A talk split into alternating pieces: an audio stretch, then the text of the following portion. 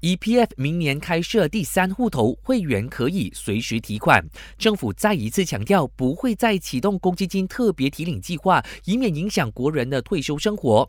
不过，在二零二四年财案中，首相纳杜斯里安华宣布，将会为公积金会员开设新户头，让他们能够灵活动用存款。针对这件事，财政部副部长阿莫马斯兰在国会表示，政府将从明年开始推出公积金第三户头，到时所有的公积金局会员，不论 B 四十低收入群体或是 T 二十高收入群体都能够在紧急的情况下动用第三户头存款。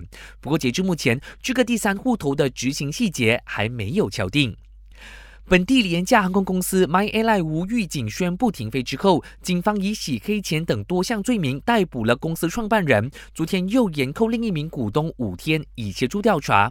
同一时间，交通部也在彻查 My Airline 取得航空服务执照的过程，包括是否有通过适当的流程和程序。部长陆兆福直接点名，马来西亚航空委员会必须对批准执照的整个过程负上责任。My Airline 停飞让不少人质疑，是因为航空委员会和民航管理局监管存在弱点所导致。陆兆福回应时说，这两个监管机构是否存在弱点，取决于各方的解读。不过他肯定，交通部正计划将这两个监管机构合并，作为技术和经济层面的单一监管机构。预计合并法案明年就会提成国会。感谢收听，我是嘉俊。